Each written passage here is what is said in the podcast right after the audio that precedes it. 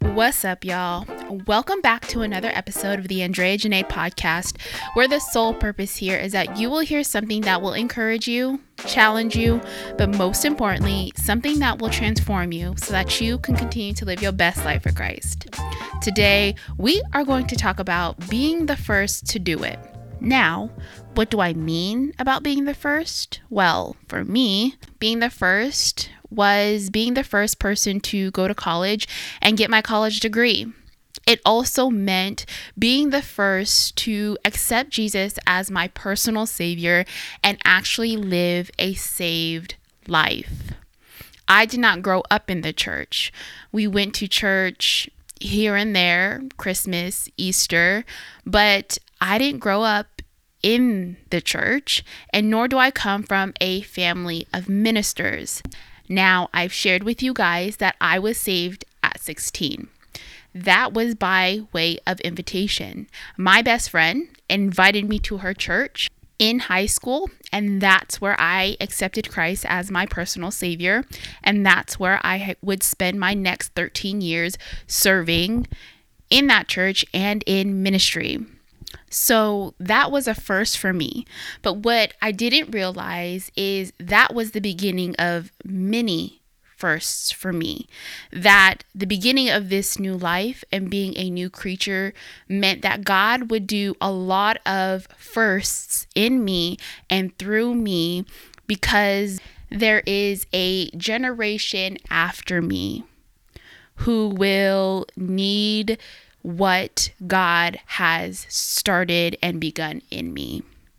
And so, for you, maybe being the first is also being the first to go to college. Or maybe being the first means the first one to write that book. Maybe being the first means the first to seek out therapy because for the longest time, the excuse was, well, that runs in the family. But with you, this is where it stops and where it runs out. I don't know what the first may look like for you. But what I do know is that being the first to do something without a blueprint isn't easy. Matter of fact, we can come up with a million excuses and reasons why God shouldn't use us or why God couldn't use us or why it could never happen instead of just giving God a yes and saying, God, I don't know how, but I will trust you and I will enjoy the process. I will enjoy every single thing along the way. So, if I may, I would like to share three things with you that I believe God had to help me understand and come to grips with so that I would stop making the excuses as to why He couldn't use me also. And so that I could continue to live my best life for Him. Everything that He has for me, I desire, and you should desire it too. But we also have to get to a point where when God gives us something to do, or He says that He's going to do something through us, that we will believe it no matter what it may look like. We have to remember that God sees the bigger picture. We only see a part. But God is looking for our obedience. So here we go. Point number one just because no one in your family has ever done it doesn't mean you can't. I, being a living example of this, am a firm believer that God specializes in reaching into people's families, finding somebody who will have a heart for Him, pulling them out and literally just destining them for greatness. And two people come to mind when I think of this. One, King David. We always talk about him being king, but we don't talk about how he was actually the first person in his family to be king. He was the youngest of eight, and they had him outside keeping the sheep. The Bible says that he was ruddy with bright eyes and good looking. And we learn that David was a man after God's own heart. He took this young shepherd's boy, anointed him, appointed him king, and later we find out that through his lineage, the King of Kings would come Jesus Christ. There was a bigger picture as to why God allowed him to be the first. Another person who comes to mind that we don't really talk about is Amos. If you don't know who Amos is, Amos is one of the 12 minor prophets. So, quick teaching moment for those of you that may not know. You have five major prophets, and so you have five books, and then you have 12 minor prophets, which are 12 other books in the Bible.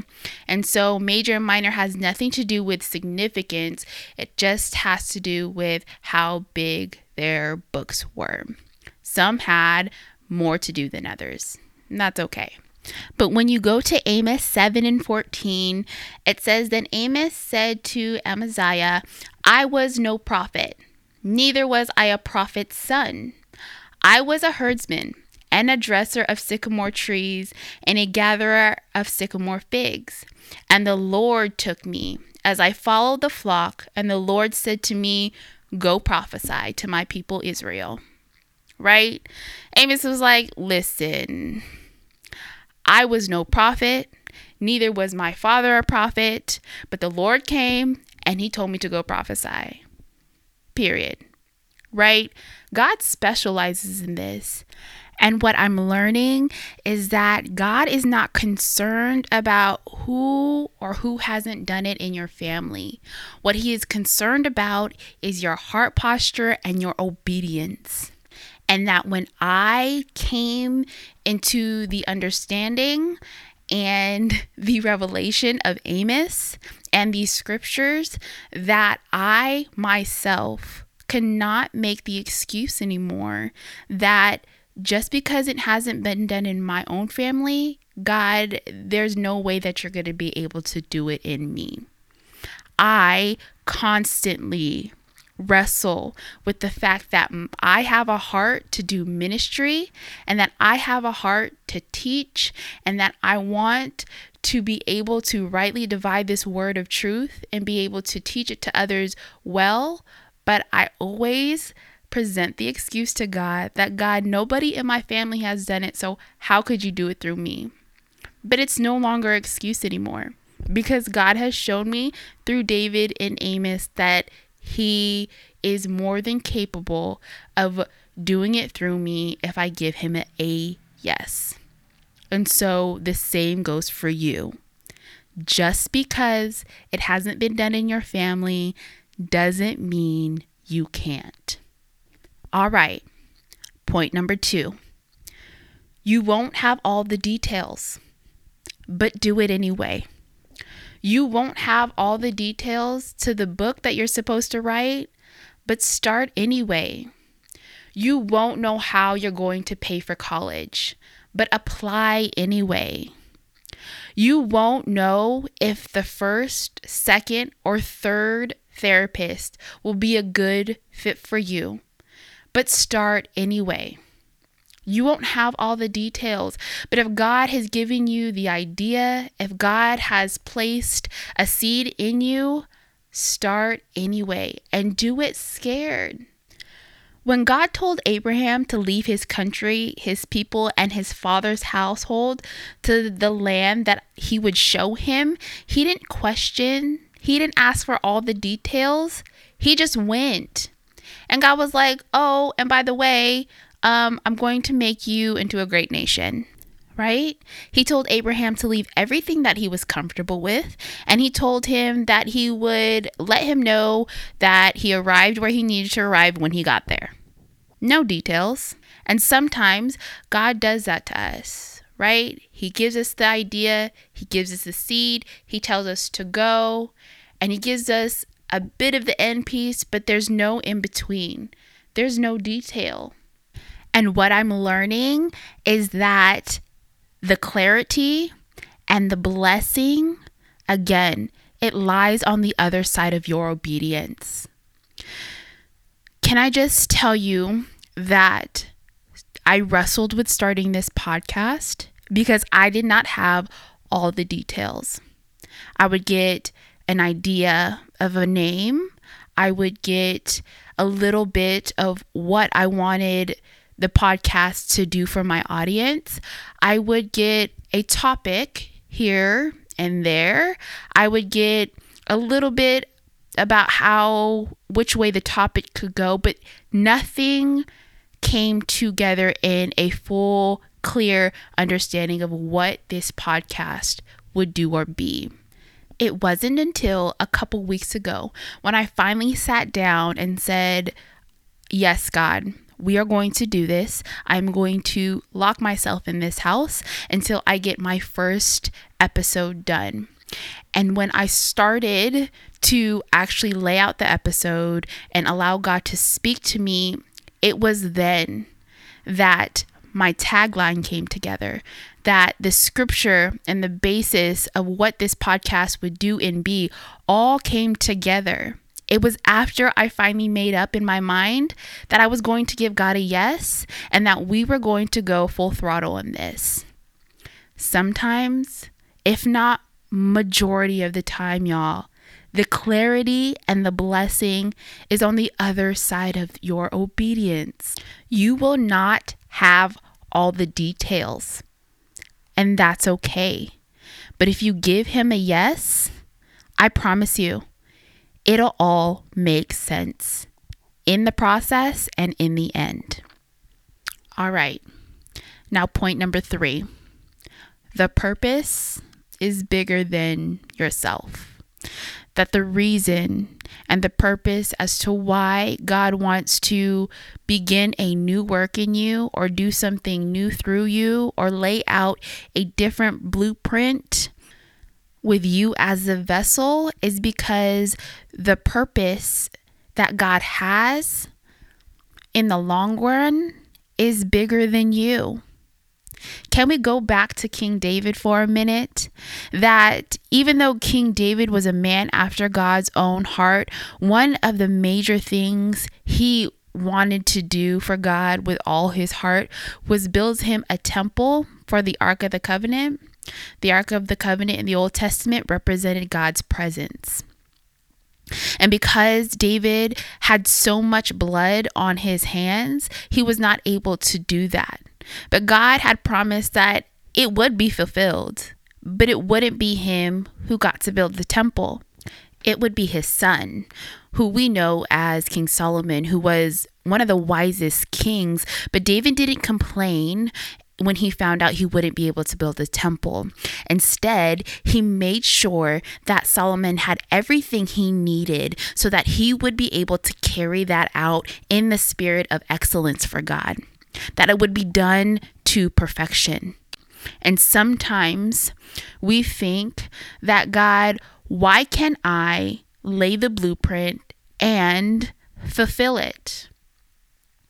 God will do many of great things through you. But there will be some things that God just needs you to lay the blueprint for because the purpose is bigger than you. It has to do with generations that will come after you.